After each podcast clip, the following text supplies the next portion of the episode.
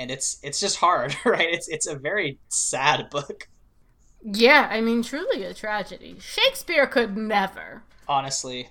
R.F. Kuang could do Hamlet. Shakespeare could not do the Poppy War trilogy.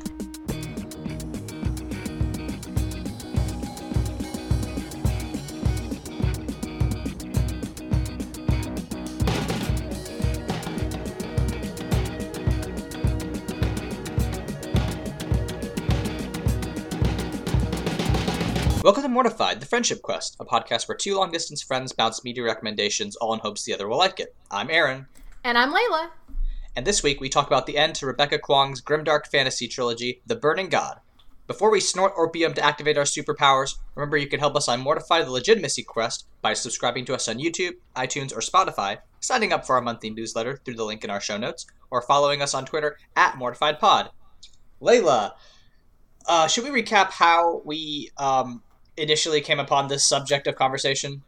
We got an arc because Aaron asked, and then for some reason they gave it to him. Shout out to Pamela Joffrey at HarperCollins. Uh, you'll probably never hear this, but I deeply appreciate you taking a chance on us. Um, it, it was it was a great, nice thing to do. Um, thanks. Uh, but anyway, yeah, no, we, we got an arc. We we read The Burning God back in July, which feels like a century ago. I re-listened. I'm sure you can listen to our feelings cast um, about it, and um, yeah, it just ooh, it's it was a different time. I could feel it even then when I was like, man, it sucks right now. I was like, oh, does it, Aaron from six months ago? Uh, yeah, it was. I re-listened to it too today, and I was like, we sound younger, and also like you had read it like a week before we recorded or something like that and i had literally hours ago finished it. So the whole thing is you being like yeah like here's my great thoughtful analysis and was me processing trauma in real time. Anyway Nezha um uh, yeah. anyway Nezha is gonna be just on my tombstone. Yeah and that's the thing is that like um, we read it so long ago and we did not have time to um, you know reread it considering one it's like a 500 600 page book and like um, also, you know, we didn't do an episode last week because of uh, issues. So, you know, we're gonna just do this right now, and you know, we're not gonna be incredibly detailed, but we will be spoiling the book, obviously.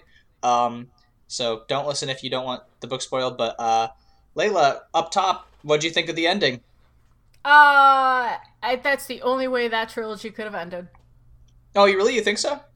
I mean, no, but you know, I re-listening to the feelings cast, I was like, I made the point back then that I was like, you lose your ability to root for Rin because Rin does a genocide and is bad.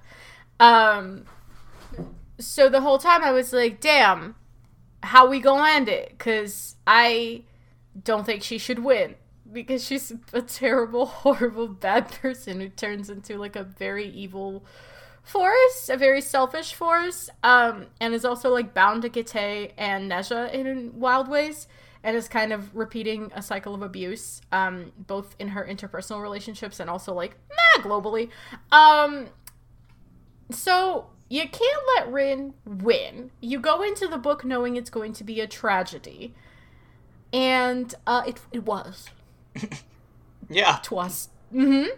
Twas. It was very sad kind of a rough one, I, I would say. Uh, um, uh, yeah. Mm-hmm. So uh, I was listening. Rebecca Kuang literally just did a, a, live stream on Instagram a couple hours ago, and I was listening to that, and a lot of her people who were asking her questions about like apparently like why she killed off certain characters, and it's like, excuse me, do you are you new here? Uh, this is what happens, and like I don't know. I think that you're right that like the way that this Poppy War trilogy is structured there was probably no other real end that could have happened besides well what happens is that you know Rin, uh, Kitay, and Nezha all meet on the Isle of Speer, and um, in order to like basically end this war that's going on between Rin's new empire and the occupying Hesperians, um, Rin allows Nezha to kill her, and um, which subsequently kills poor little Kitay, and um, that gives Nezha. I mean, he's been like they create like a weird steampunk like god fucking Final Fantasy ass like bracelet that uh, control. Very similar actually to um, the book we other the Empire of Gold, uh, the thing that revives what's his name, Dara. Dara. Yeah, very similar in that like they like have this device that cuts Nezha off from his his uh, god, the dragon, and like that one it allows him to be mortal, but also like it allows him to control the dragon and them to control him subsequently. Um, so that's this weird situation that we find ourselves in. And like Rin makes this calculus because she's very angry at Nezha for understandable reasons, but also at this point in the book when we'll talk about it, which is you know the masterful, most important part of the book in my opinion. Rin's losing her goddamn mind uh, throughout the course of this whole series, but especially in the last act of this book, she becomes a hyper paranoid, um, you know, power hungry nightmare person, and she has her as close to a redemption as she could get at this point, which is like realizing that she could fight the Hesperians forever, and you know, you know, millions or more people will die, and it still might not make a difference. And so she allows Nezha to kill her in the hopes that like maybe this will allow um, Nikara to become something beyond just this you know battlefield. Um, and it's it's a very I have a lot of conflicting emotions about it because like you know right it is in some ways right you could argue that this is like oh well you're just allowing the col- colonialists to win. And um you know that i don't think that's necessarily true and rebecca kuang certainly doesn't want that to be the the takeaway. But like the, what she was talking about in her instagram live was that like yeah you know this she doesn't actually know right? A lot of this stuff is like she doesn't actually have like a can a head canon for because that's what good writing is. It's not adding stuff after the book is written. Um, and like she wanted that to be ambiguous like whether or not this was a good decision but she she was hoping that you know maybe ultimately like this is how if you bend the knee to to the occupiers and, and the colonists like you still give the common people and the rest of your empire you know a, a chance to survive even if throughout the book like they're they're trying to take you like destroy your culture and it's it's definitely worth having a, a deeper conversation about but you know i'm sure that'll come out in the, the weeks and months to follow yeah um I mean, like you said, it's a lot of. Um, first of all, if you don't follow Rebecca Kuang on social media, you should because not only is she insightful and wonderful and does a lot of like live events and Q and A's, just like the one she just did, but she's also devastatingly fucking funny, and it's just unreal, honestly. And she's also working on like a, a dark academia Oxford uh, novel, which I'm very excited about. I will read anything this uh, wonderful woman publishes. I'm very very excited. But yeah, like you said, um, it's it's hard, right, to to process this ending, um, because in Hesperia does kind of like win, you know. You feel me? Um, but at the same time, it's it's a tragedy that has been so well constructed and so well written that like it it hurts, but you're like, damn, Nezha, you really. I don't know if I agree, but you got the spirit, I guess. you know, like, like you try to really puzzle out. Like, you know, the whole point of fiction is to relate to it, and that's how we relate to things and stories we learn about the world.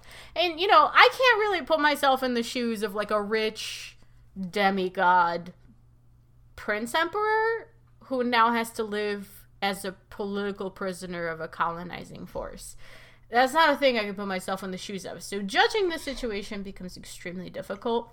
And I think, I mean, that's the point, uh, probably. Um, but you know, it's it was one of those endings that uh, uh, feels really inevitable. And um, aren't we all trying to survive under a colonizing force? I mean, we live in the U.S., so yes, for us, that's true. Um, yeah listen, unless you live in like I guess England, you're probably trying to survive under some colonizing force. Um, uh-huh. When, yeah. I guess no, that doesn't track. Sorry, we're all we all. If you live in a country, you're probably doing some shit. Unfortunately, states are generally bad. Um, yeah, we've learned that, haven't we? yeah. Um, yeah. Um, um, I'm wondering if you could talk more because I know Nezha is your sweet baby boy. Um, about about Nezha because like I do feel that like at the end of this trilogy you you do absolutely empathize with Nezha even though he's again, objectively a bad person.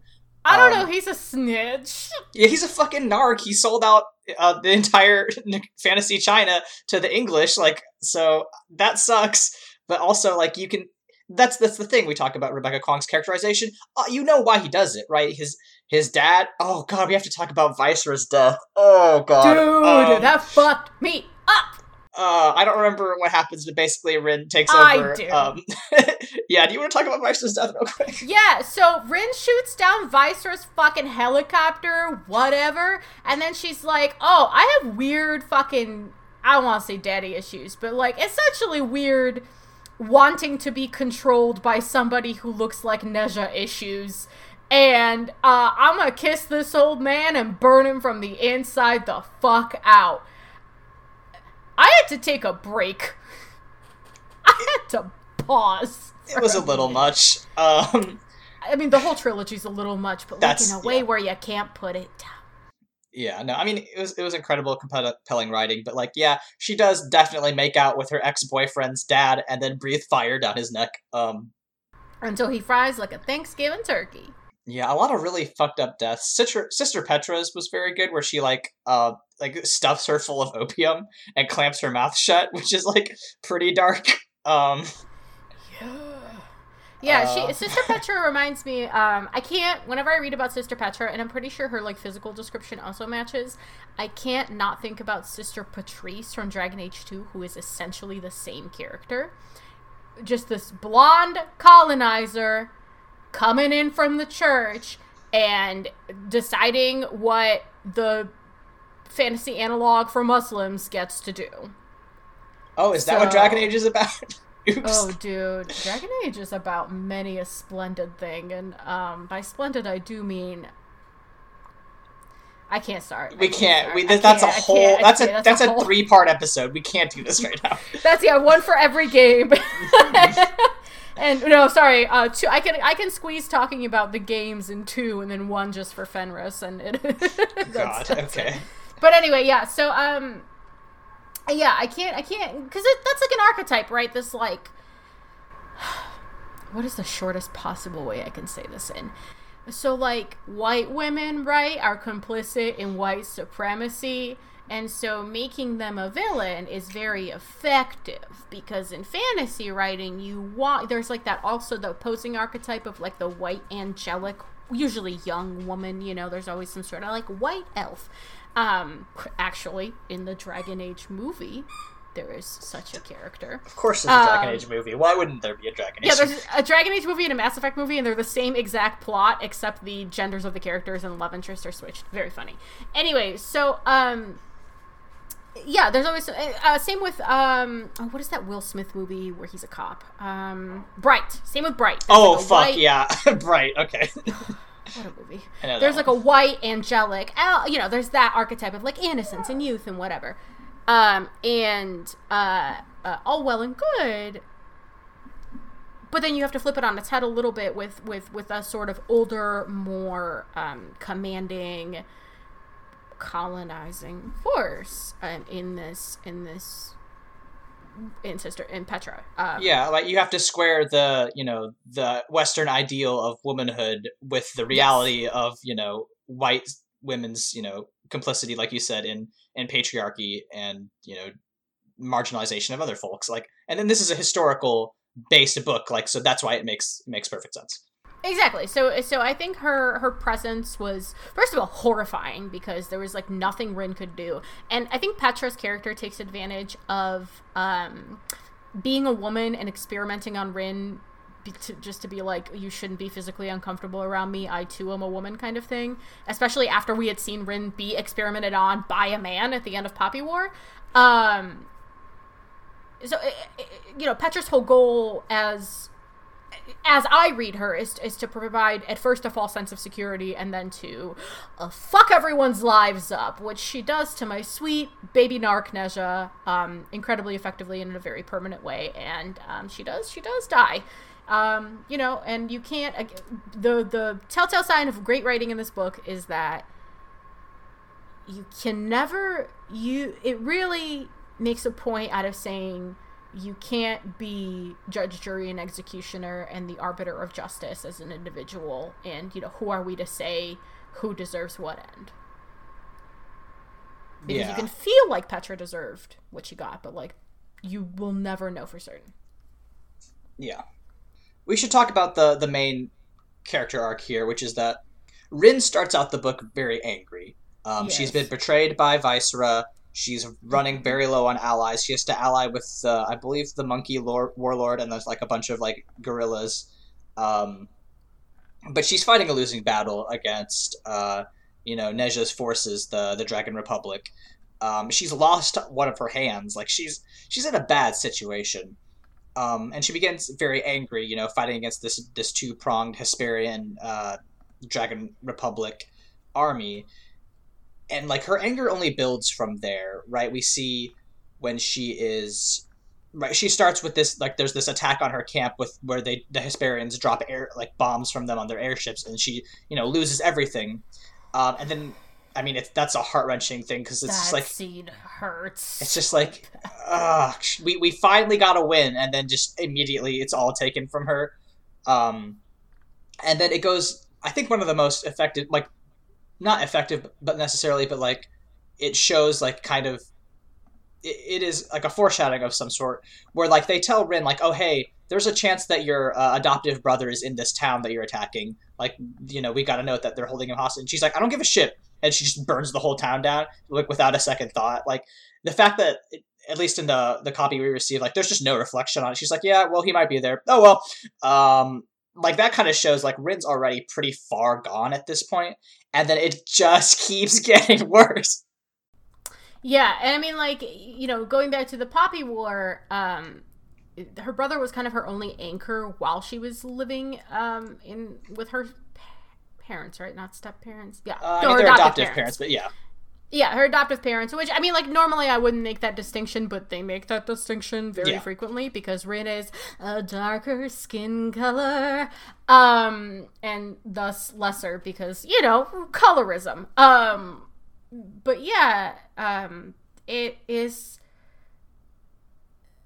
I made a point in the feelings cast of like how chaotic, not the pacing necessarily of this book is, but like the decision making in this book is of by the characters very intentionally.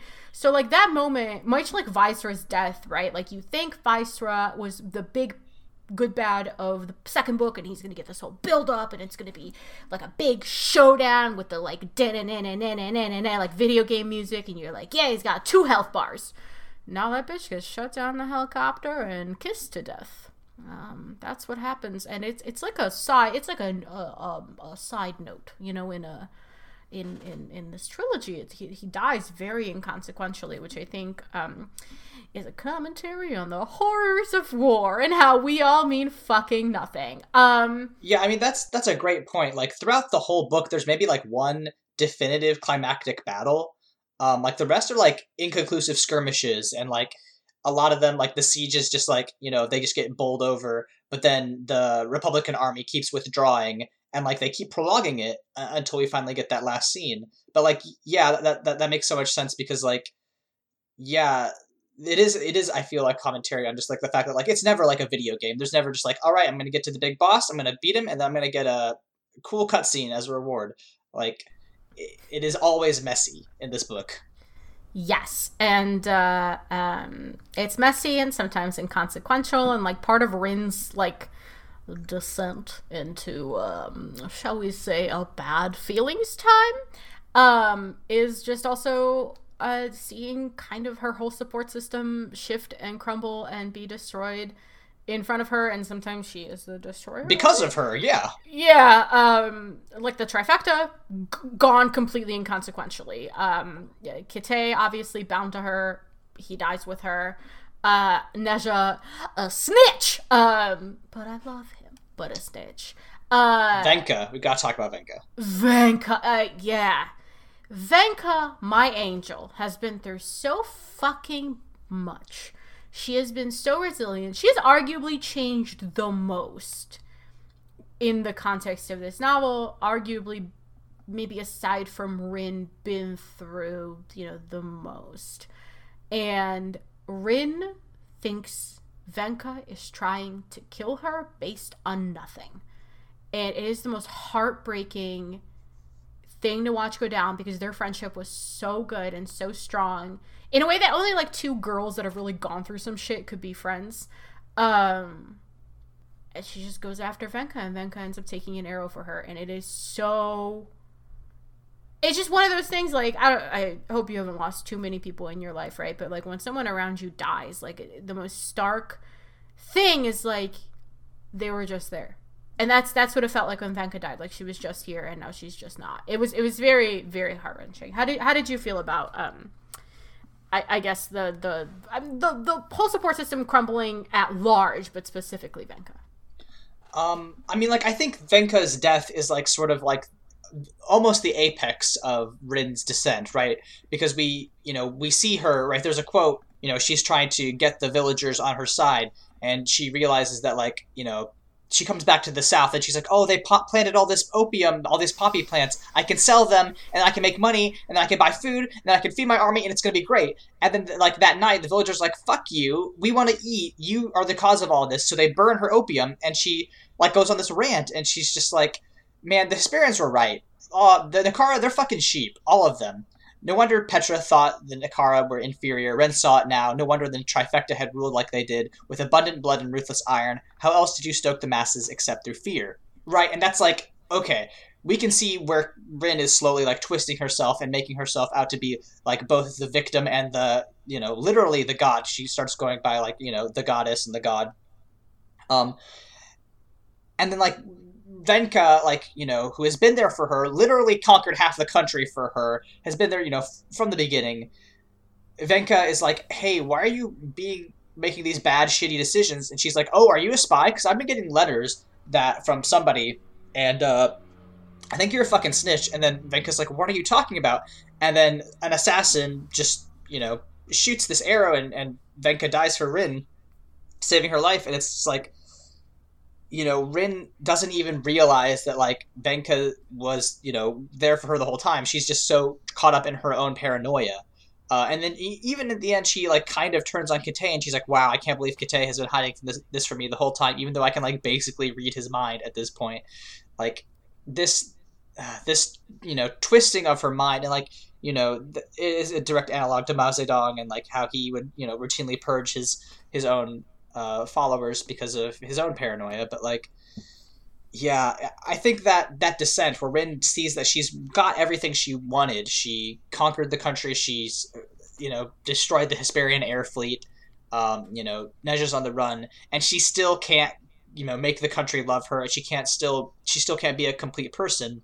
Like that that is like such a good and effective arc uh, of a character that we've seen go through so much, and it you know it is a sad arc, right? Because Rin doesn't have a happy life throughout all of it, um, but she ultimately does you know what she thinks is the best, um, and it's it's just hard, right? It's it's a very sad book.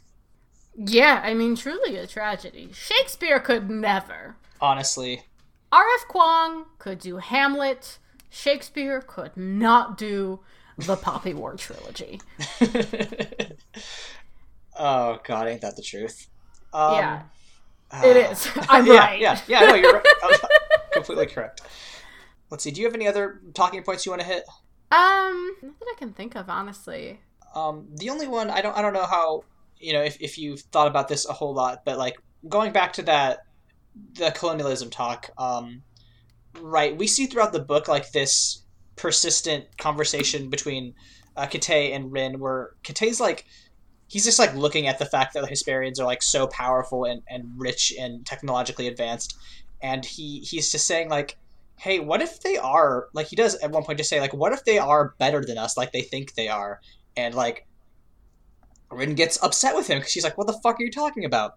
But he's like, "Look, they've built this magnificent city that's better than um, Sinegard in three weeks, and like they have they've been able to fly for hundreds of years, and you know they have this very thought out, defined theology that literally ranks them as higher species than us. Like, what are we supposed to do in the face of all that? And like, I was just wondering if you had any thoughts about like how not only the the book portrays um, the the trauma of colonialism on the national psyche, but like, you know, if you if you had any analogs in in your own experience in the diaspora.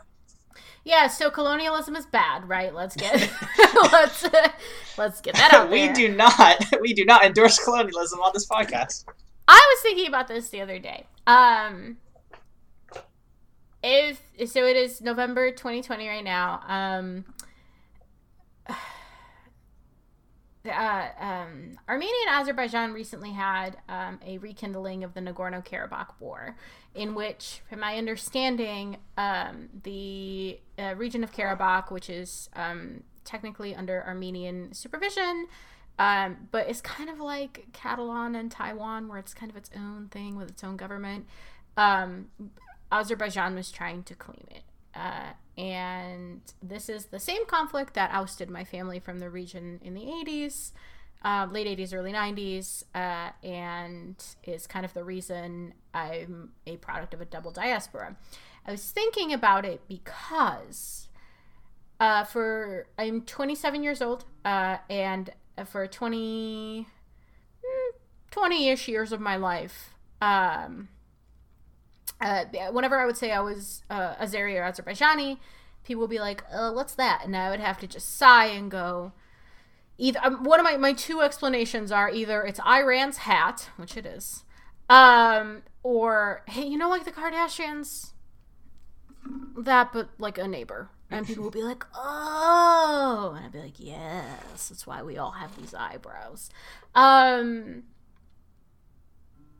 but there's been a lot of media attention on, on that hum- horrible humanitarian conflict. And um, the thing about colonialism is that it, it, it has a tendency to paint any country in our real world. It has a tendency to paint any country and the residents thereof as um, kind of subhuman uh, based on just like the gdp of the place of where they live which i mean like how are you going to control the place you're born um, and so it just feels like any lives outside of American borders are kind of, uh, I don't say less than. I don't know if you've heard of the Iraq War, but we killed a lot of civilians. Um, so it's it's very, um, you know, propaganda works, and uh, propaganda works for Hesperia, and propaganda certainly worked for, um, you know, all of the ruling classes in Nikan that ruled by fear, like Su Daji, who benefited a lot from a mythology surrounding her as as a ruler um, which was mostly true, but you know, some embellishments.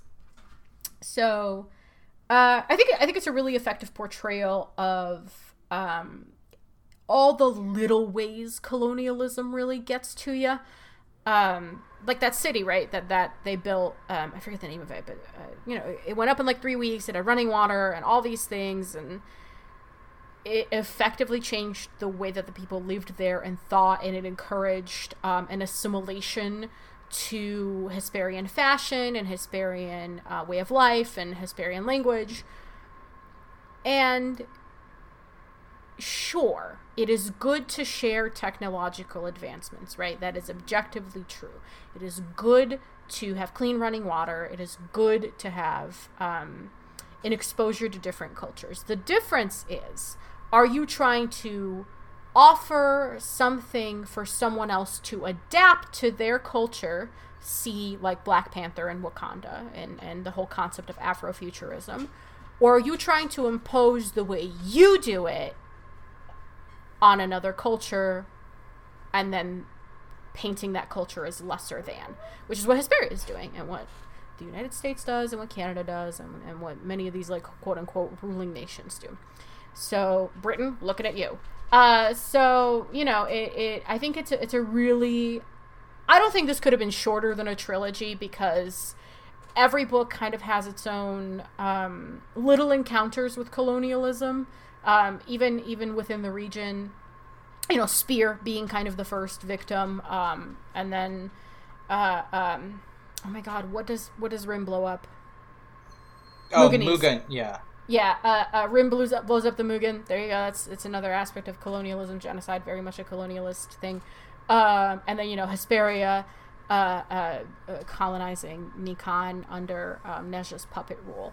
It's it's a really apt portrayal uh, that could have only been written by someone who has an intimate knowledge of colonialism as a person of color, written in uh, living in the Western world. So that was my very long way of saying that R.F. Kuang did a very good job, and the book makes me very sad. Yep, I think I don't think we have to add any more to that. Um, you should absolutely read not only the Burning God, but you should probably read the Poppy War and the Dragon Republic first, uh, and then read it. Um, it's on sale now at bookstores everywhere. Um, you know what? Fucking science experiment. Just go into the Burning Gods. Just read the Burning God with no context. I'm sure it'll be fine. I'm sure you'll totally get it. Um, yeah. Um, so to segue away from that, let's uh, talk about the thing that we were going to do last week when we are going to do this week, which is our um, Scorpio season celebration. Uh, I think Scorpio season is about to be uh, over here here in a little bit, but um, you know, you mentioned that you just turned 27. Uh, yeah, so this is going to be like a little bit of a birthday uh, fun episode uh, after talking about genocide and, and you know generational colonialist trauma. Uh, let's have a fun birthday convo about the things that we are, you know, we love. Uh, real Hell quick. yeah. because it is our obligation to be celebratory in the face of uh, giant systemic oppressive evil. Because if we do not take time to celebrate, then what the fuck's the point of living? Happy birthday to me and you, Aaron. What's first on your list? Uh, to celebrate uh, surviving in the midst of grinding uh, uh, uh, inescapable capitalism, I want to talk about building a PC. um, so I am what some people might call a gamer. Ooh. And um, I've, you know, I've liked video games since, you know, I was five years old and I got a Game Boy Color with Pokemon on it for Christmas. Um, but I really became interested in PC games like at the end of grade school um, with the Total War franchise, which, if you don't know, is basically like a both a turn-based and real-time strategy game where you command a little army around and have individual, you know, units of like between 30 and 200 soldiers. Uh, sort of, you click on them, you make them fight. It's a good time. Uh, I can't talk about Total War, but um, it's a great franchise if you are into any sort of strategy type deal.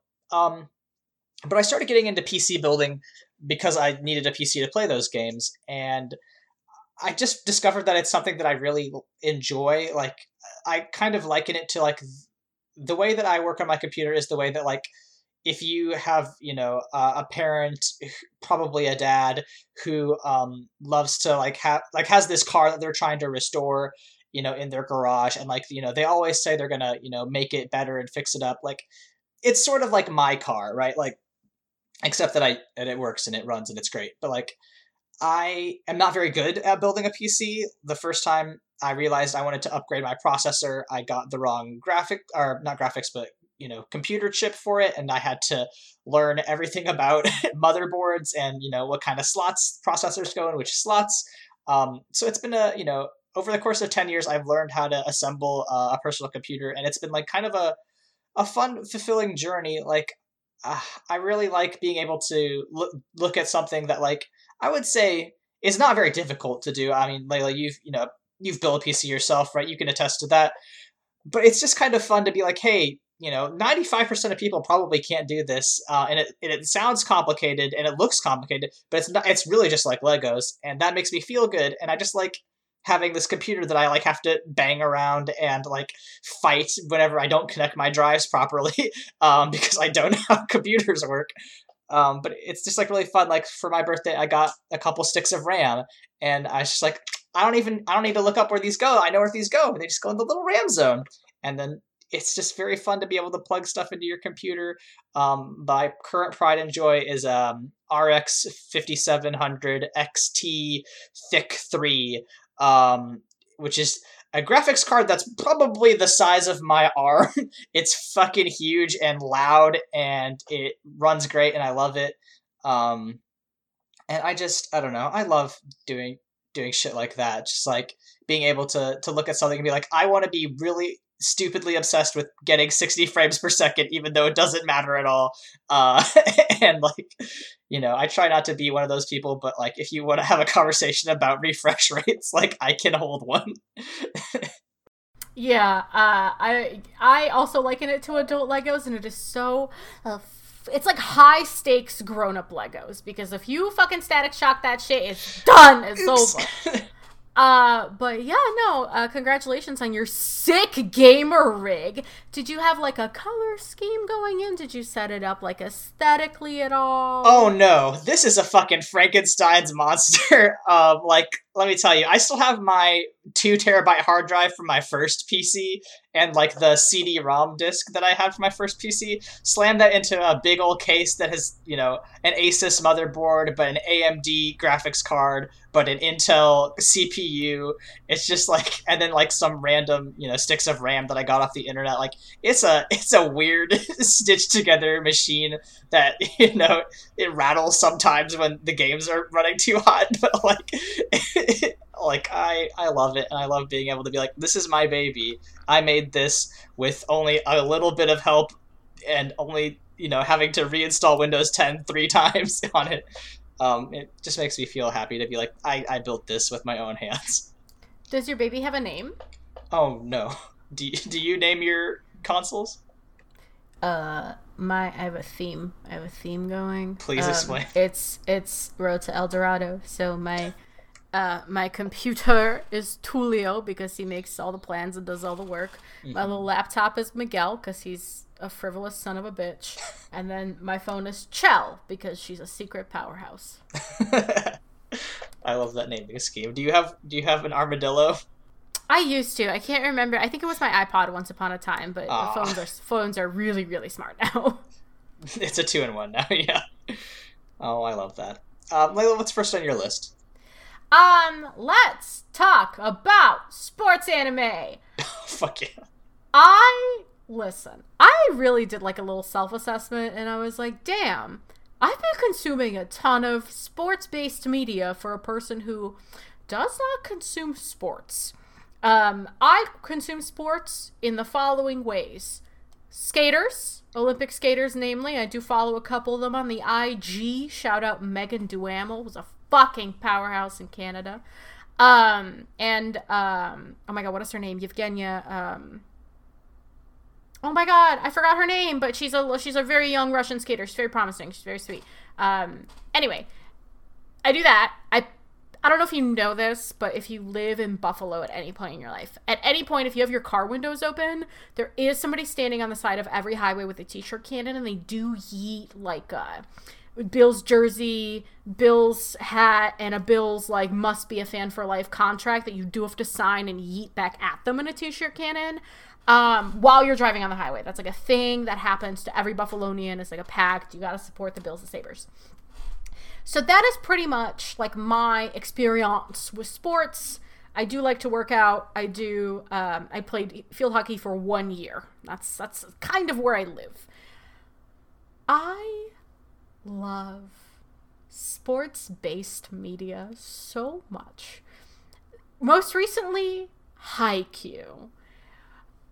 Haikyuu teaches you volleyball so well that there's an entire plot point that hinges on spoiler spoiler spoiler spoiler spoiler there's an entire plot point that hinges on a setter dump and you knowing what a setter dump is and the fact that um kageyama can't perform one and then he can perform one with no commentary from any of the other characters. It, like the plot is like, "Hey, we have done everything we can for you to understand what just happened." And I I like cheered. I like understood football all of a sudden. I was like, "Oh, this is the adrenaline they're chasing because I'm sitting here on my chair you know, with my arms up in the air going, he did it! And, you know, excited for this fictional man playing fictional volleyball where they jump really, really high. Also, by the way, Haikyuu has a um, stage show, and I do need to. Sorry, watch it. what? I sent it to you. It is Haikyuu has a stage show, and instead of um um uh volleyball games, they do like volleyball dance offs. Must watch. Oh god, we have to see. They do also have like a um like an anime style intro, like the Naruto one did. Excellent, perfect. If you haven't listened to our Naruto Spectacular episode, please do because it is not about the show. It is about a stage show. anyway, so um, I also check please finished um this year I think time fake. Check please heartwarming about hockey. There's gays. There, it's fantastic. Yuri on Ice, a land of skating and no homophobia, in which uh, we have a good Russian for once. Actually, we have two good Russians. We have Yuri and Victor. They're both good Russians. Um, and uh, the whole run of that show, I own it. It's one of the only shows I own on DVD. The whole run of that show, I was sitting there with my ass clenched, going, "Are people gonna get mad that they're gay now?" And you know what? No one did. They kissed on the rink, and no one got mad that they were gay. I was like, "Damn, son, this is the fucking high I've been chasing." For years, because even Check please has like a bit of light homophobia. It gets resolved, but it's there. Um, and I noticed this and Fence. I also love Fence, which is a comic series about high school boys fencing. It's also incredibly gay. Um, and you know what? There's just something about sports, about that raw, like, I want to work hard. It's like all the best part of shonen, but in like, no one has to, no little boys have to fight, you know? it's all extremely low stakes. It's sports. And to me, that's fucking thrilling. I love that shit. When Kageyama did that setter dump, my ass was cheering. I was excited. I was ready. I was jazzed. I was like on a high. It was great. I can't wait to watch season four. I, I want to read the manga so bad because it just looks so good. And like it's just this beautiful, heartwarming shit where you're like, damn, I wish I could work that hard in a team of people to achieve a common goal. It just makes you want to be like Haikyuu makes me want to be a better person, which is a lot a big achievement in this here year of our Lord 2020, specifically in quarantine. So that's something I've been loving lately is sports anime. Uh, excellent. Um, speaking of wanting to be better, my second thing is hiking. Um, so uh, longtime listeners will know that I used to do cross country and track in high school, um, and I used to be like a something of a distance runner. Um, I am no longer that. My bones are broken, and I don't like to be cold outside. Um, but I do like hiking. Um, and that's weird, right? Because hiking and distance running are fairly similar in that you are going a long distance and are, um, you know, going to be outside where it could be cold. But the thing is that hiking is walking, which is a lot easier than running. So, based on that premise, I'd say it's you know more fun to do. But um, in in my short life, I've actually gone on like several really great hiking trips. Um, probably the first like most memorable hiking trip I was uh, I went on was with my father when I was uh, 16. We climbed a mountain in Colorado, um, and it was just like a very scary experience because at one point I was like literally staring down the um, edge of a mountain, and I like almost shit my pants because it was like 1,400 feet to the 14,000 feet to the to the bottom, and um, we had to do like some very intense climbing. I'll never do that again. Um, I've told my father I'll never do that again. But uh, it's it's just like another one of those things where it's like I like to say that I've done some wild accomplishments. Um, similarly, when I was in undergrad, the, the, summer before my senior year, my scholarship group went on this really great trip to Utah and to um, Nevada to go hiking in like uh, uh, Zion National Park and Goblin Valley that state park, just like out in the west, right? We saw all the arches, we saw you know the the desert, um, and that's like what I would say like one of the, the top experiences of my life, just like best trip ever. Um, I got to hang out with my college friends and go hiking, and then recently, um, back in I want to say 2018, me and my dad also went out to uh, Glacier National Park, and like the first day there, like we saw a uh, like a grizzly bear and her cub, and me and my dad were like, "Well, we're probably not gonna have a better experience than that." But um, like, I like hiking because it is right. I, am this because I did all that stuff in high school. I like have this guilt. I mean, that also has to do with the fact that it was a Catholic high school. But um, I have this guilt about not exercising, and I really do want to exercise more. Um, but I'm also one of the kinds of people that can't really do that unless I have somebody else with me. Um, so, which is why I don't exercise very much anymore. But I really liked, you know, going out in nature with someone, like, you know, disconnecting from, you know, social media for a little bit and just like taking some nice pictures and being outside and you know feeling like i like i exercised and it's it's just kind of like a nice thing to do. Um, and I do wish that I I did it more. Um, maybe once grad school is over and there's not a virus in the air, I'll find some more time for hiking. But uh, I highly recommend hiking uh, if anybody uh, has the time for that. Yeah, if you ever come visit me in the meat space after I move, there's a lot of really great hikes in Western New York, and I also love hiking. Sick, So- sick, sick, sick. I'll take you. Bring. Bring your wife. Mhm. We'll go. It'll be great. I have a fancy camera. It's gonna be a fun, a fun, great meet meet space time. Uh, yeah, hiking is fantastic. I fully agree with you. Um, speaking of exploring uh, green space, Legend of Zelda: Breath of the Wild. All right. So, outside of this podcast, um, Aaron recommended that I play Breath of the Wild and generously sent me his copy to borrow. And at first, I was like, "Yeah, this is really fun. I don't know if this is like my thing necessarily. I don't really love like open world games. They take up a lot of my time, and and they're not usually um, immersive enough for me to like." really get into them or if they are immersive enough then it, it, it requires like homework almost you know what i mean like um a la skyrim where you kind of have to know a little bit of the lore to be interested and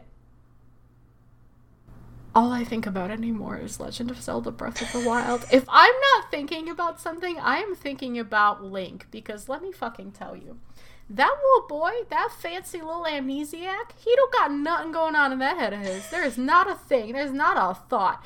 There's a scene where he gets healed by one of the champions who has a big fat crush on him and was well trying to marry him actually.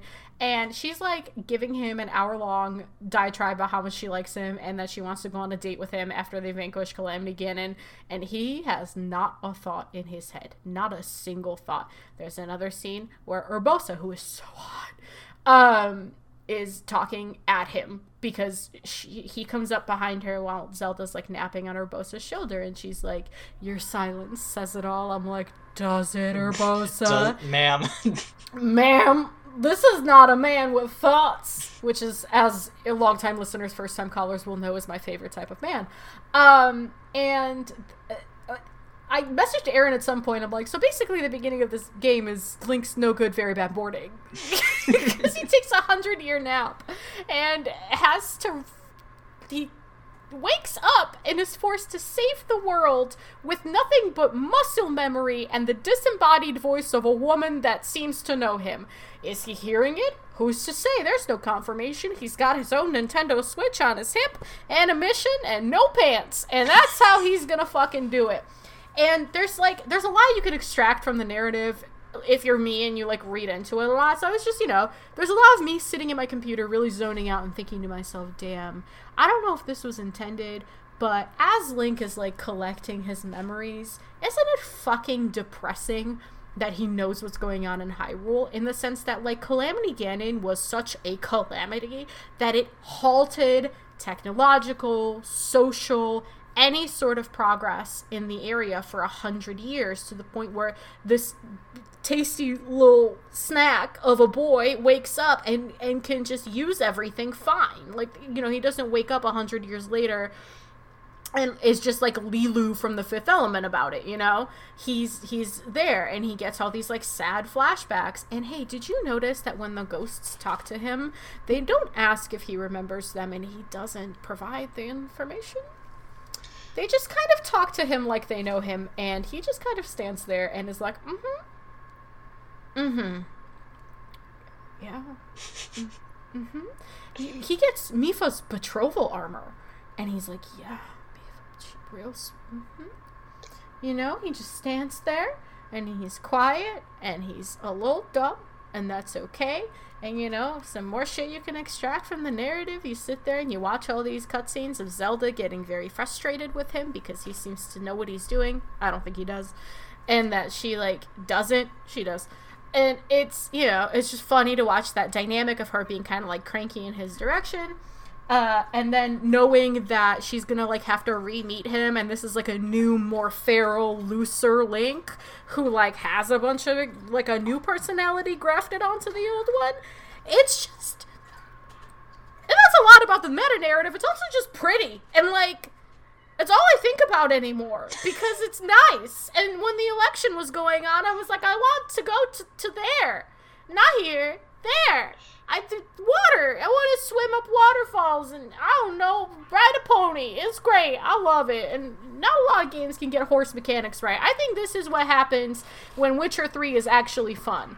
Because I don't know if you've played Witcher 3, it's not great mechanically. The story's fine, but the gameplay is bad. And this is it. This did it. Nintendo, you did it. I'm fucked up. I'm ready for Calamity Warriors. I'm ready for BOTW 2. I've got a Hyrule Historia today. I'm ready to play Twilight Princess. I'm fucking here, Nintendo. It took me 10 years or however the fuck long to get here, but it took one dude in Indiana sending me a copy of this game to hook me. I love it. It's great. It's been keeping my heart buoyed for weeks. So, um, that's my my that's I love. Thank you, Link.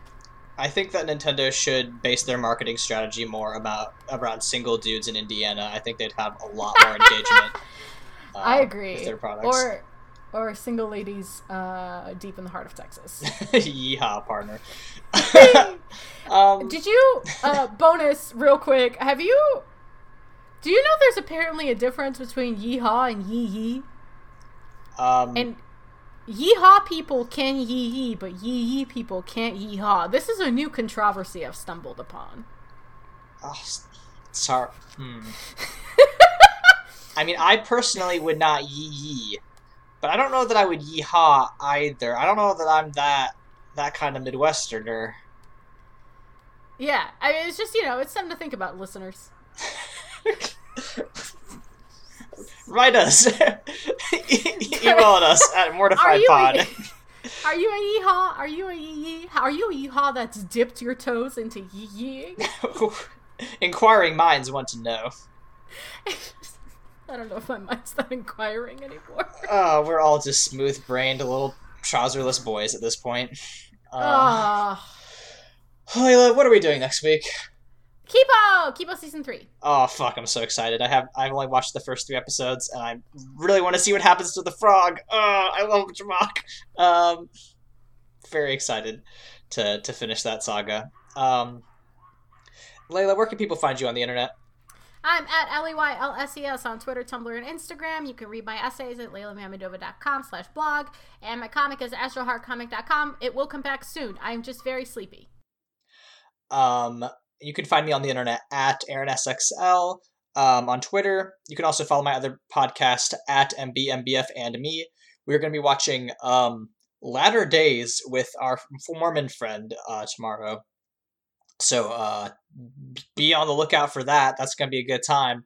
Um, and uh, yeah, you can, as always, rate and review us on iTunes and, uh, you know, tell all your friends about how great we are. Um, because I think this podcast is fun and I think people should pay us to have fun. Not that anyone is paying us, but you could consider it. Hey, if you here's the thing, right? Right? So if we get enough interest, we can start a Patreon and then, guys, we really don't require that much money at all, but it would be nice if we could pay for our link tree and make that customizable, and also like our website, and also like being able to host on iTunes. And then I don't know, someday if you uh, if you really support us, and you know, because we're cool and fun and sexy and and young, um, you know, maybe someday we could like show up in your midwestern town and do a little live show in a bar. You never know. These these are dreams I have. Um, Aaron is very funny, and I am also funny. And can you imagine if we were live on stage and he was nervous and I was drunk? It would be fucking great. So, uh, support. T- tell your tell your friends about Mortified the Friendship Quest, and also sign up for our newsletter. It's almost newsletter time. Oh man, we're gonna have. I I bet December's gonna kick ass. I'm excited for that. All right, uh, let us sign off with um, a quote that I think is apt and applies not only to the Burning God, but also to our podcast. I am the force of creation. I am the end and the beginning. The world is a painting, and I hold the brush. I am a god. We'll see you all next week. all right, gamers!